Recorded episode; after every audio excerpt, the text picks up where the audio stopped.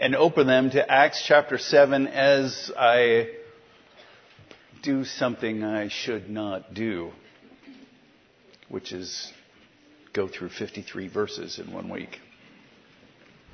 Sorry, I'm apologizing ahead of time. They say the best offense is what? Good defense. I prefer the best defense is good offense. Because it's more fun to play offense. Outscore the other guy. Isn't it more fun? Yeah. Well, the winning is good too. I'm not going to read all of our text today because we would run out of time in a big hurry. But last week, if you recall, we looked at verses 8 to 15 of Acts chapter 6. Just a brief review. We noted that Stephen, this man who had been chosen to be a proto deacon by the, the congregation as they were trying to resolve the issue of uh, the widows of the Hellenists being neglected. And the apostles had agreed with the, the Hellenists, that is to say, the, the Jews from outside of Israel who were now living inside of Jerusalem. They're, they're known as the Hellenists um, because they spoke Greek. Easy. Had Greek culture. So Stephen was one of these seven men who was noted to be full of the Holy Spirit. He was wise in Scripture. And he was also doing apostle like wonders among the people. And as he went about preaching, if you recall, he attracted opposition in the form of some zealous Hellenist Jews who they, they couldn't win, right? They couldn't win fair and square. In other words, by debating scripture, by using logic and reason and all the things that we kind of value. Stephen was full of the Holy Spirit, full of the knowledge of Scripture, and so he was able to easily defeat them. So they stooped to a playbook that had been used against Jesus, used against the apostles, and it was this. You get some false witnesses, they make false accusations, and you then get them in front of the Sanhedrin. And they really, I, I, I described it as a lynching, and that's right. It was a mob arrest. They just fired up the crowd, arrested him and took him before the Sanhedrin. And we closed last week saying that as he stood there in the well of the Sanhedrin with these 50, 51 men above him, 51, 71, 71. All these men above him. Everybody looked at him and saw this was the face of an angel, meaning sheer innocence. He, he had this kind of glow about him. So now, as we enter into this chapter, we would expect, because the, the chief priest is going to ask him, you know, how do you defend yourself, basically? We would expect to see what? A defense, right? A point by point refutation of these charges. And instead, he goes on offense. And this morning we have five summary statements from Stephen's speech or his sermon, his defense, as it were. And this really is a, a, trial. He's on trial in front of the Sanhedrin. If I were to summarize it this way, you could say this, that Stephen is going to present these truths, but he's going to do it in a rather roundabout way. God is faithful. Mankind, as personified by Israel, is faithless. And only the grace of God changes the hearts of men. So summary statement number one. God was faithful to Abraham. You hear that and you ought to just think, that's right. Amen. Preach it. Stephen's message is the longest one in Acts, which is amazing when you think about it. Here's this prototype of a deacon, not an apostle, and he preaches a longer sermon than Peter. He preaches a longer sermon than Paul. And yet, a few things are missing. If you're a Christian preacher, there are a few things that you want to do. One is you want to preach Jesus Christ. He's not mentioned by name. Another is you want to make sure to include the resurrection. Not here. Why not? We'll see. But mostly, I think we could summarize it this way that Stephen is going to kind of hit them where they're weak, hit them in the soft spots, kind of go between the ribs, as it were, knock the wind out of them. The essence of the charges against him were by witnesses who'd been instigated, I think is what the ESV says. And, and I told you last week that that word really doesn't give us full clarity because it really is the idea that they, they were either blackmailed or bribed. These men had suborned perjury. In other words, they'd gotten these men to just lie about Stephen. Going back to verse 11, this is what they, what they said about him. We have heard him speak blasphemous words against Moses and God. In another summary, it says that he committed, basically, he was lying about the law and about the temple. Those are the two issues Moses and the law, God and the temple. Those are roughly equivalent in these arguments. So, Stephen, again, he's looking up at these men. And the high priest in verse 1 says, Are these things so? In other words, here's your opportunity to defend yourself. Instead, Stephen starts by addressing the Sanhedrin with respect. You know, and, and maybe I, I wish he'd said it this way, with all due respect, because then you'd know he was going to launch, but he doesn't, he doesn't kind of give us that. Instead, he says, and Stephen said, brothers and fathers, hear me. The God of glory appeared to our father Abraham when he was in Mesopotamia before he lived in Haran. Now there is a defense here, even in this verse. But again, it's subtle. It says, I, I, you know, I've been accused of saying false things about God. Well, let me tell you about God. God is the God of glory. Who could argue with that? Psalm 29, 3.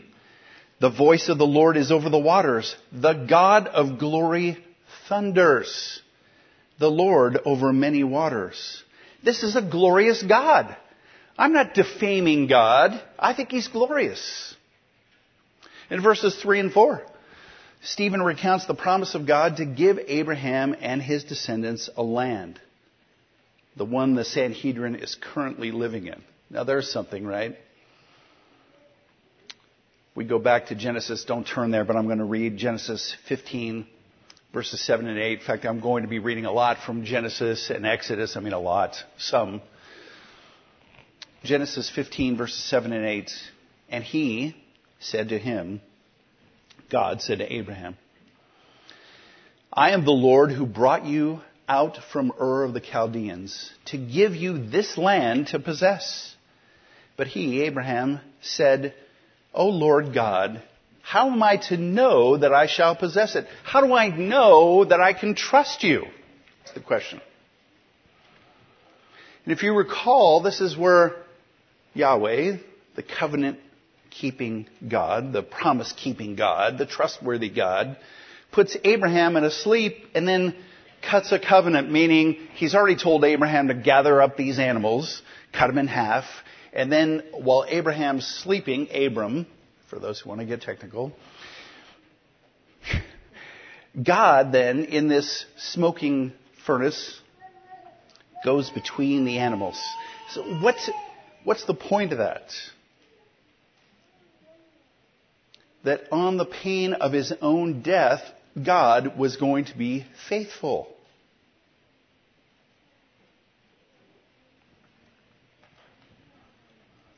Stephen notes essentially that he promised this land to our father Abraham, and here we are today.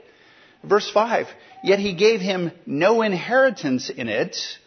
In other words, no permanent possession of it then. Not even a foot's length, but promised to give it to him as a possession and to his offspring after him, though he had no child. I mean, that's pretty strong. Not even a foot's length. Not an acre, not half an acre, not a foot's length. And that was enough for Abraham. Why? Because God is faithful. Again, does this seem like a blasphemer? He's glorious. He's faithful.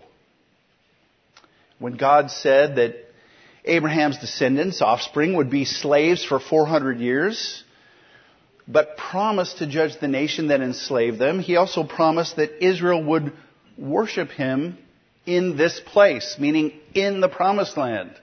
Another reference. God indeed delivered Israel from Egypt and brought them into the land to worship him. Stephen is really testifying of the goodness, the faithfulness, the righteousness of God. Look at verse 8. And he gave him the covenant of circumcision. And so Abraham became the father of Isaac and circumcised him on the eighth day. And Isaac became the father of Jacob and Jacob of the twelve patriarchs. Now again, just as an aside, I find it really fascinating because I, I, like to talk about if you were going to invent a religion, what would you do? I dare say if you were going to invent a religion, it wouldn't involve circumcision. Sorry, you just wouldn't do it. Abraham's 99 years old. In fact, some translations, and I like the way commentators handle this because it says here, and so Abraham. And the word can be translated, and I think it's right, if it's thus. Because this, the circumcision precedes the birth of Isaac. Ishmael's already born. He's 13 years old when this happens. But when the circumcision, or the covenant of circumcision, was given, Abraham is 99 and the promised child has not yet been born through Sarah. As Kistemaker points out in uh, Genesis, 17, Genesis 17, where this covenant is given, where it's reiterated, God calls it my covenant, his promise, nine times in 20 verses. He's taking complete ownership. He makes it clear that he is making this covenant that he is responsible for it. Before Israel existed, right? This is Israel or Jacob's father who gets born. God was faithful. And in preaching this, again, Stephen is no blasphemer. God was faithful to Abraham. Second summary statement. God was faithful to Israel through Joseph. God was faithful to Israel through Joseph. Look at verse 9. And the patriarchs, jealous of Joseph, sold him into Egypt, but God was with him. Now there has to be, there, there's a little bit of irony here if you just think about it for a minute. The patriarchs, the brothers of Joseph, were jealous of him. Can you imagine that? He must be thinking, can you imagine the patriarchs being jealous of Joseph?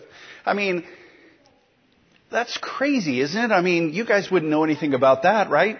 It's not like you were jealous of Jesus and worrying that the people were going to follow him. It's not like you were jealous of the apostles and put them on trial.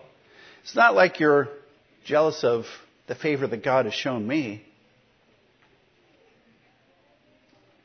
Joseph was the favored son of Jacob. And all the other sons of Jacob knew it. Why? Because Jacob made no secret about it, and Joseph made no secret about it. And what did they do? His brothers. They, I'm going to use the word again, they lynched him. They took mob action against him. They put him into a pit and they sold him. But of course, what Joseph's brothers meant for evil, Genesis 50, 20, God meant for good. Joseph knows that, or there's a famine that comes up in the land after Joseph sold into Egypt, and Jacob sends his sons to Egypt. They meet Joseph, but they don't know who he is, right? And it's the second time that they find out who he is. But what happens while Israel is in Egypt? They grew from 75 persons to listen to how Exodus 1 7 describes them. But the people of Israel were fruitful and increased greatly. They multiplied and grew exceedingly strong. so that the land, the land of Egypt, was filled with them. That's what happens during this. It's actually 430 years. Stephen does a lot of things. He contracts some verses. He rounds things off. But this is kind of a, a again, he's not, sometimes he quotes scripture exactly. But basically what he's doing is making a summary argument against what they're doing. Exceedingly strong so that the land was filled with them. And then what happens? And then Jacob died, and so did Joseph. And look at verse 16.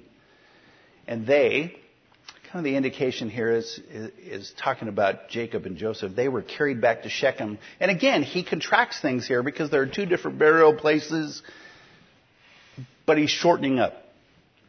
And they were carried back to Shechem and laid in the tomb that Abraham had bought for a sum of silver from the sons of Hamor in Shechem. Commentator Waters says this about the people of Israel back then. Their faith in God's promise of this land promise was undiminished. They're in Egypt, right? So why do they care about burying Jacob, Israel, in Israel, in the promised land, and Joseph in the promised land? Their faith in God's promise was undiminished by their geographical location.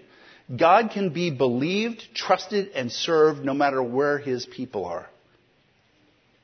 God had been faithful to Israel, saving her from a famine, even using the treachery of Jacob's 11 sons to save the nation. Again, Stephen is no blasphemer. He teaches that God is to be trusted. God was faithful to Abraham. God was faithful to Israel through Joseph. And third summary statement, God was faithful to Israel through Moses recalling, or if you recall, Stephen was accused of blaspheming Moses, of speaking ill against Moses. One commentator notes that the life of Moses is divided in Stephen's speech here into 40 year increments. Verses 17 through 22, the first 40, 23 to 29, the second 40, and 30 to 34, the last 40. And it's really important to note that Moses, you know, if you think about this, all the emphasis now from the time they go down into Egypt till the time they come back is on what? The promised land, but Moses never enters because of his sin. Both Joseph and Moses brought into the household of Pharaoh. We talked about Joseph and we know the story of Moses because we've seen the Ten Commandments. Brought into the household of Pharaoh through extraordinary circumstances. Both had power and worldly blessings, but they forfeited those. They give them up because of their faithfulness to God. And yet both are rejected, at least initially, by the ones God appointed them to deliver. Now, how is it that, you know, cute little baby Moses, because he's described as a beautiful baby, how does he wind up in the house of Pharaoh? To back up just a minute here, Pharaoh had this design. I mean, it, it comes to fruition. I, I, talked about how in Exodus 1, you know, the people of Israel are filling the land of Egypt. So in Exodus 1, verse 16, the Pharaoh's seen enough and he's decided it's time to do a little population control on these Hebrew people. So in verse 16, he says this, when you serve as midwife to the Hebrew women and see them on the birth stool, if it is a son, you shall kill him. But if it is a daughter, she shall live. But the midwives feared God and did not do as the king of Egypt commanded them, but let the male children live. So the king of Egypt called the midwives and said to them, Why have you done this and let the male children live? Here, God bless, blesses people who maybe aren't telling the truth. Verse 19, the midwife said to Pharaoh, Because the Hebrew women are not like the Egyptian women, for they are vigorous and give birth before the midwife comes to them.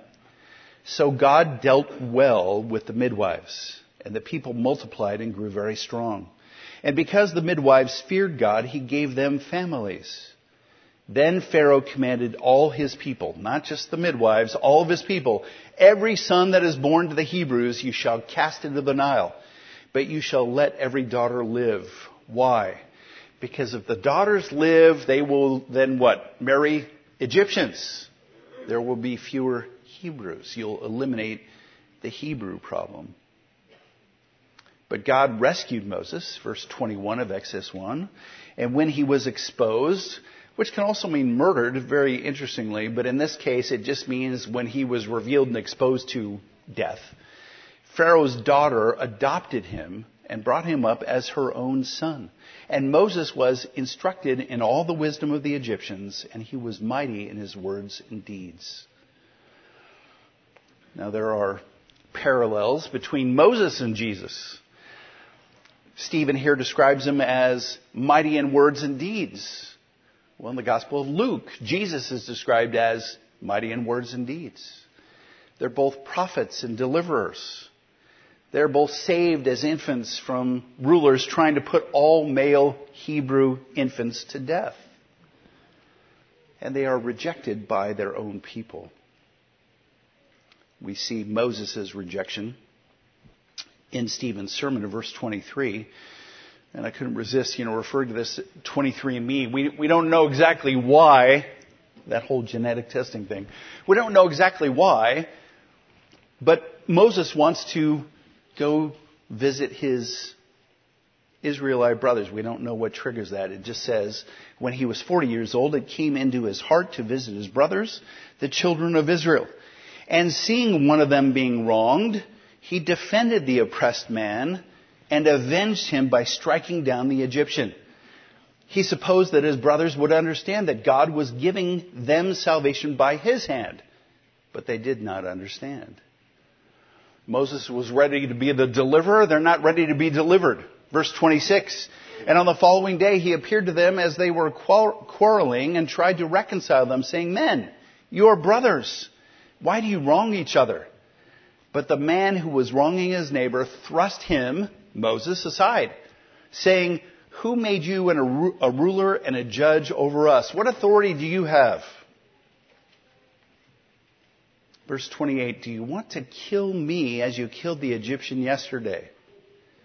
Are you going to murder me too? At this retort, Moses fled and became an exile in the land of Midian, where he became the father of two sons. Moses wants to help. But there was no sense of his calling to his fellow Israelites. In fact, he's mocked, scorned, called a murderer. Moses was a man without a nation. He turned his back on Egypt. He left Pharaoh's house. And Israel had rejected him because he was too Egyptian. So he fled to Midian. And he's, he's there for 40 years. I mean, he, I'm sure Moses by this time is not thinking anything's going to really come of his life. Forty years he's there. Verse 30 of Acts chapter 7. Now, when 40 years had passed, an angel appeared to him in the wilderness of Mount Sinai in a flame of fire in a bush. When Moses saw it, excuse me, he was amazed at the sight. And as he drew near to look, there came the voice of the Lord I am the God of your fathers the God of Abraham and of Isaac and of Jacob. And Moses trembled and did not dare to look. Now, when we see, to go back to Exodus for just a moment, when we see in Exodus chapter 3, and the angel of the Lord appeared to him, when we read that, we think what? The angel of the Lord. We know that that's the pre-incarnate Jesus. But in the Septuagint, it's not that precise. It says an angel of the Lord. So we don't know if Stephen is just quoting that, if he doesn't know that the pre-incarnate Christ is the angel of the Lord and that's who appeared to him, but it's kind of not all that important to his defense. And certainly, I, I would say, even if he knew that it was Jesus, it's probably not time to just launch that on them. You, you hold your best shot till the end. Verse 33.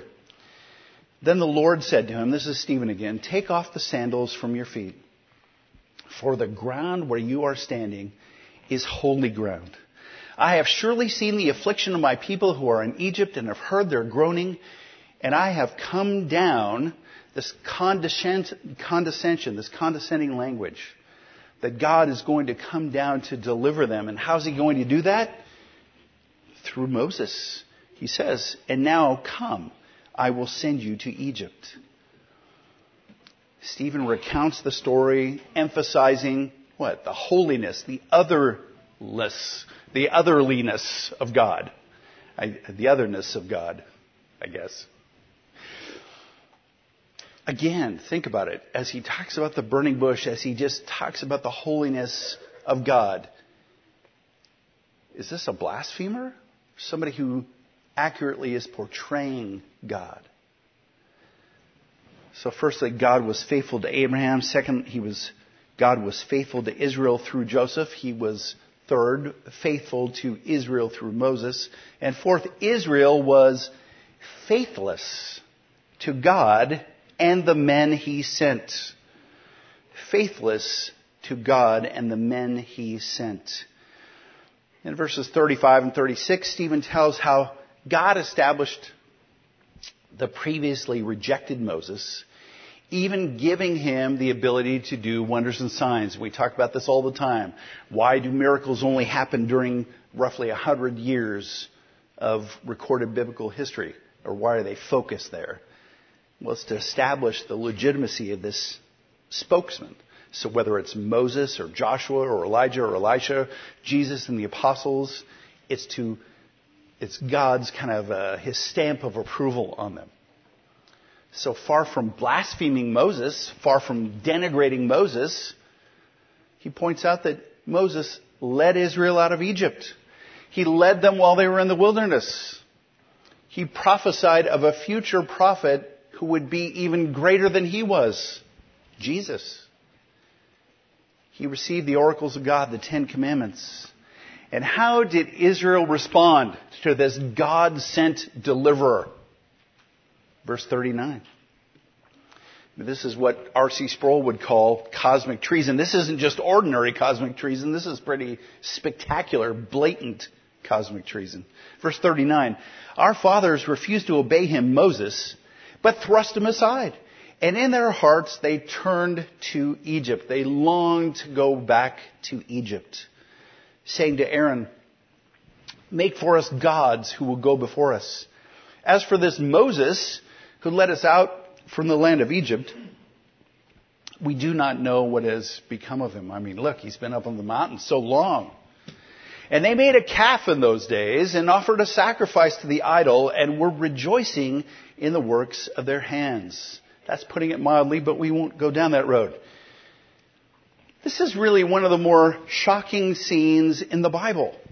Delivered from Egypt. Led out by this pillar of fire at night, cloud during the day, signifying the presence of God, that He was with them. And when they're terrified, when they think they're just about to die, the Red Sea, what happens? God parts the Red Sea and they walk through. And they get through and then the Egyptian army tries to follow and is destroyed. This is the most amazing physical delivery I think we see in the Bible. And how do they respond? By creating and worshiping a golden calf. Peterson says they were not grateful for their salvation and were unwilling to be the holy people of God, trusting Him and obeying Him. Moses was faithful Israel was treacherous. God is faithful. Israel is idolatrous. And God does not ignore Israel's idolatry. He judged them. Verse 42. But God turned away and gave them over to worship the host of heaven. As it is written in the book of the prophets, did you bring me slain beasts and sacrifices during the 40 years in the wilderness, O house of Israel? You took up the tent of Moloch and the star of your God Rephan, the images that you made to worship, and I will send you into exile beyond Babylon. Kistemaker says, whereas he has been good to his people, he now withholds blessing and turns his back to them. Right? That, that's the picture. He turns away from them and what does the text say then? And gave them over. That should sound familiar if you've listened to one preacher I know who preaches Romans 1 seems like every other week. And God gave them over. God gave them over. What does it mean?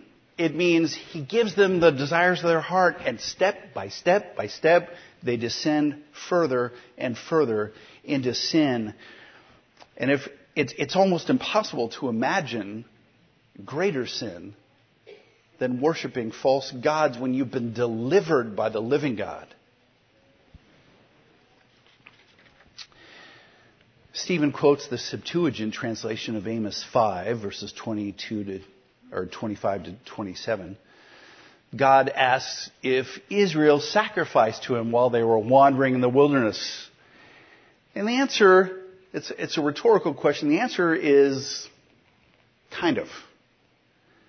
They made sacrifices, right? They did sacrifice some animals, but what, is, what does God say about sacrifices that are only outward. You know, he looks on the heart. He doesn't care about these sacrifices that they were making. And because of their idolatry, they were exiled from the promised land to Babylon.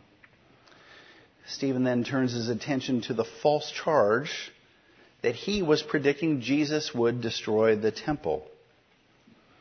Temple, the place where God resides, where he's most invested. That's what they would say. And he starts with the tabernacle. The tabernacle was God's design. It was given to Moses. Look at verse 44. Our fathers had the tent of witness in the wilderness. That's the tabernacle. Just as he who spoke to Moses directed him to make it, according to the pattern that he had seen. But the tabernacle was never meant to be permanent. The people moved it around the wilderness. Verse 45. Our fathers in turn brought it in with Joshua when they dispossessed the nations. In other words, when they entered the promised land and when they moved the other peoples out or conquered them. That God drove out. In fact, it even says that. God drove them out before our fathers. So it was until the days of David. In other words, there was no permanent temple. And if you recall, David asked, he wanted to build that temple. And what was the response? That ultimately it wouldn't be him, it was going to be Solomon who built the temple. Stephen puts the temple in perspective by reminding them how great God is. Too great to be contained in a tabernacle, in a temple, in any one location. Look at verse 49. Heaven is my throne, and the earth is my footstool. What kind of house will you build for me, says the Lord? Or what is the place of my rest? Did not my hand make all these things? That just reminds me of that section of Job where, you know, Job has made all these complaints and now it's like, okay, Job, God's going to speak to you out of the whirlwind. Are you ready? You know, gird yourself up. Did not my hand make all these things? You guys think that you can do something for God? That you can build him a house? God is omnipresent. He's everywhere. You mighty Sanhedrin, you Sadducees, Pharisees, you are puny little creatures. And you're going to build a house for God. They put so much emphasis on the temple. In fact, you could say that they were the idolaters, that they were the blasphemers. Why? Because they almost have a, I think they do, a worship for the temple. These men who completely lost track of who God is and what purpose the, the temple serves, they're the ones accusing Stephen of being a blasphemer. So, summary statement number one, God was faithful to Abraham. Two, God was faithful to Israel through Joseph. Three, God was faithful to Israel through Moses. Four, Israel was faithless to God and the men he sent.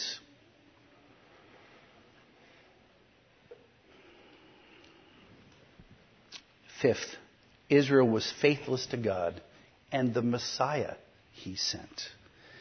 Stephen brings his defense back or to a, a crushing conclusion. Verse 51 You stiff necked people, uncircumcised in heart and ears, you always resist the Holy Spirit. As your fathers did, so do you. Now that term stiff-necked, I think we, we basically understand it, but just to kind of make it plain, it's an agricultural term and it refers to basically you, you go to put a harness on an ox. You go to put a harness on a horse and it shakes its head and won't have that yoke put on it. That's being stiff-necked. We might call it self-willed. Now you can see how that easily translates into being disobedient. You know, you tell your son or daughter to do something, they won't do it. If you look at them and you go, stiff-necked, there's your word for the week. But to refer to the Sanhedrin as uncircumcised. I mean, that's like slapping them in the face.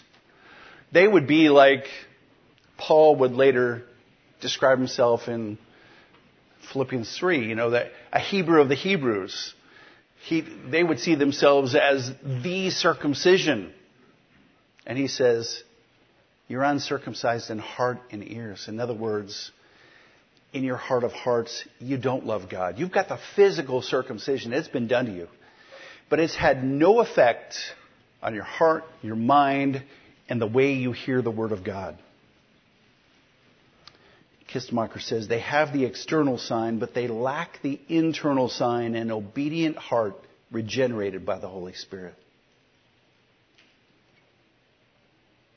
Essentially, Stephen is calling them Gentiles. He might as well have said, You uncircumcised what? Philistines.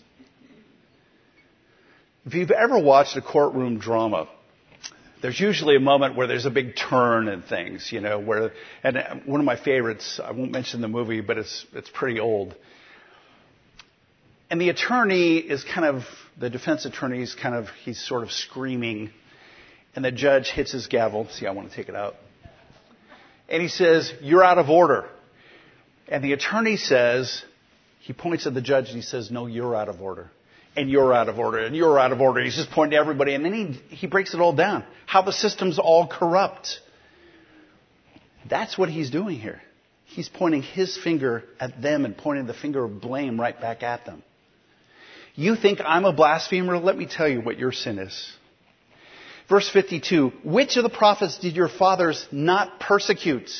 And they killed those who announced beforehand the coming of the righteous one. Listen. Whom you have now betrayed and murdered.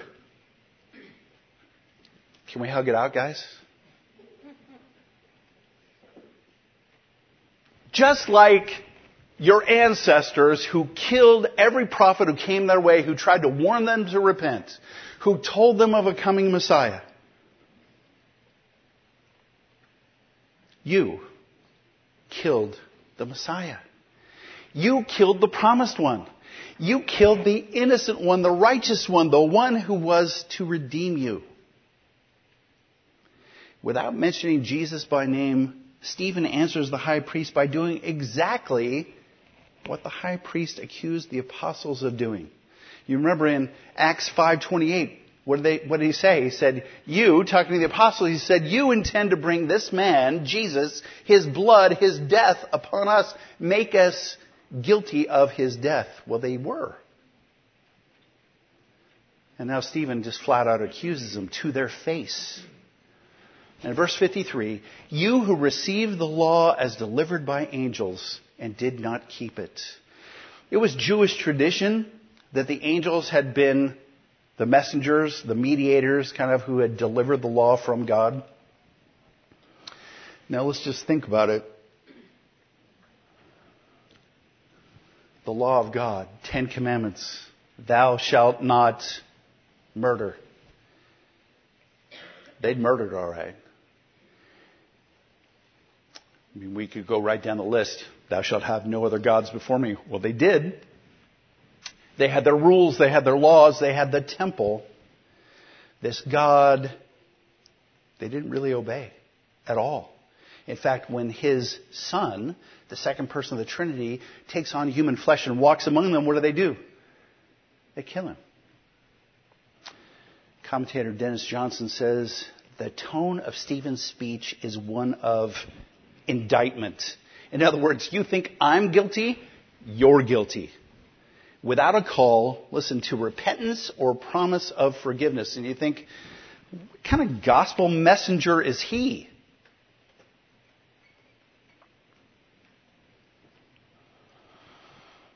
One commentator says this, he says, Bengel says, He who believes in Christ establishes the law. In other words, faith in Christ is the law. That is the command. Believing, trusting in Him. Then he goes on and he says, He who sets aside Christ, let alone kills him, sets aside the law. You want to please God? You want to honor God? You want to not blaspheme God? Honor the Son. Obey the Son. Trust in the Son.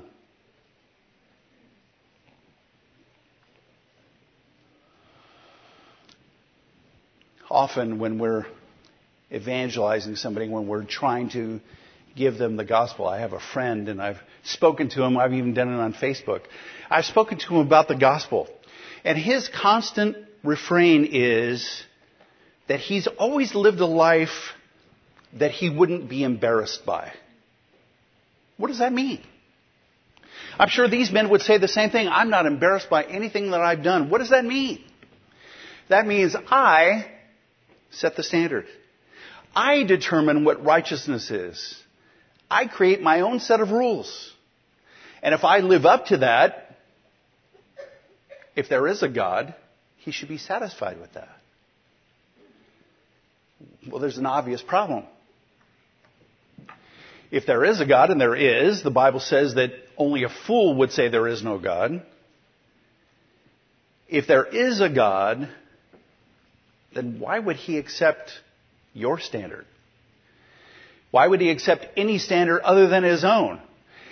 Is he silent or has he given us his standard? He's told us what he wants. He sent his son to reveal what he wants. And here's what he says. Believe in the son. Trust in the son. I sent him to live the perfect life that you're supposed to live. I pointed my finger at you. He, Jesus, lived the perfect life. He, Jesus, perfectly fulfilled my law, the law of God. He did everything the Father commanded. He was the perfect man. Then he went to the cross and took upon himself the sins of all who would ever believe. When he died, he paid the penalty for every single sin that every believer would ever commit. And when he rose on the third day, the Bible tells us that was God saying, I accept that payment. So to set our own standard, to determine what God should accept, to think to ourselves, I'm good enough and God is going to, what, get over it? I can do what I want. I can think what I want. Sure. I can commit tax fraud. I can commit adultery. As long as it's only in my mind, that's fine. It's not the standard of the law. Just imagine Jesus never even, even sinning in thought, let alone deed. That's the standard. Our problem so often, as it was with these people in the Sanhedrin, is that we have this idea that somehow there is a, a standard that we can set or secret sins that God isn't going to know about. He knows everything. Our every thought will be laid bare to Him. He knows it all. But, friends, the good news is that Jesus paid for it all. But not if we are stiff necked and insist on our own way. Let's pray. Father,